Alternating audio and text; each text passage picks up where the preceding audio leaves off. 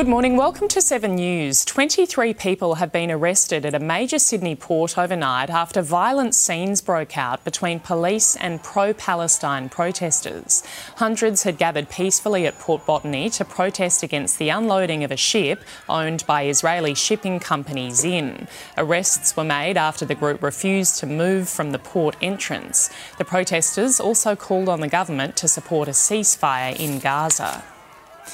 In breaking news, a truce agreement in Gaza is said to be in the final stages and it could happen within hours. Let's go live to Miley Hogan in Washington, D.C. now. Good morning, Miley. The Israeli government is meeting right now to discuss this deal.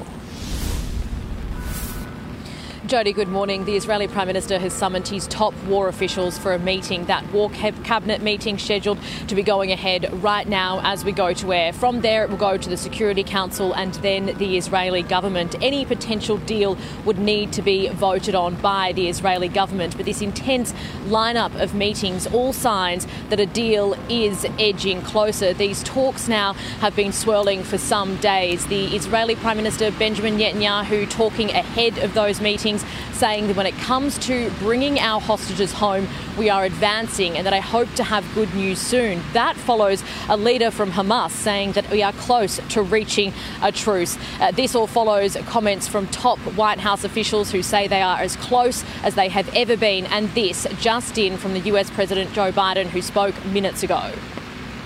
Yeah, we're now very close, very close. Uh, could bring uh, some of these hostages home very soon.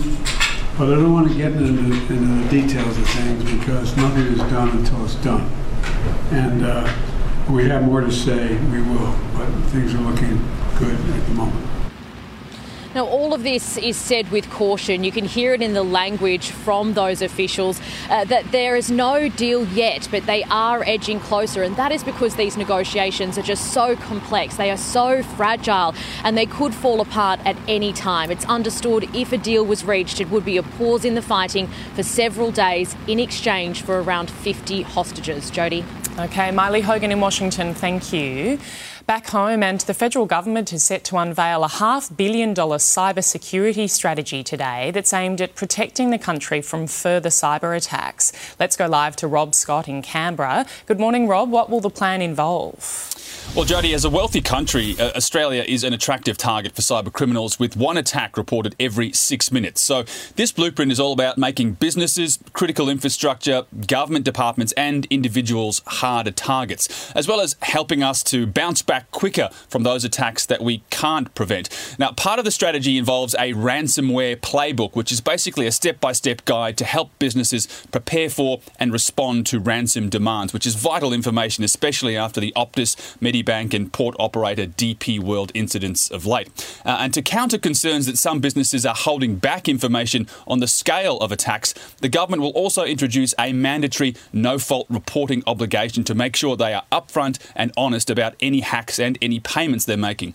The strategy also aims to take advantage of the opportunities of the growing threat of cybercrime, increasing the cyber workforce and making the most of artificial intelligence. The goal here is to make Australia a world leader in cybersecurity by the end of this decade. Jody. Okay, Rob, thank you.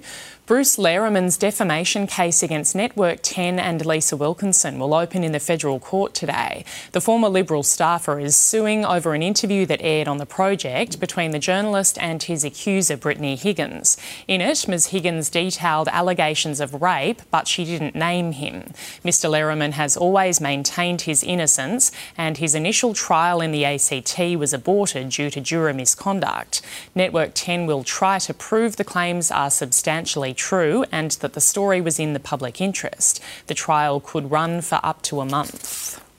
Checking Wednesday's weather now, a shower or two in Brisbane, heading for a top of 26 degrees. Partly cloudy, 25 the top in Sydney. Partly cloudy, heading for 27 in Canberra. Similar conditions with a top of 20 in Melbourne. Partly cloudy as well in Hobart, heading for 20. Sunny and 25 in Adelaide today. Wind easing and sunny in Perth. A hot top again of 39 degrees. And a shower or two and a possible storm in Darwin, heading for 35. Bye.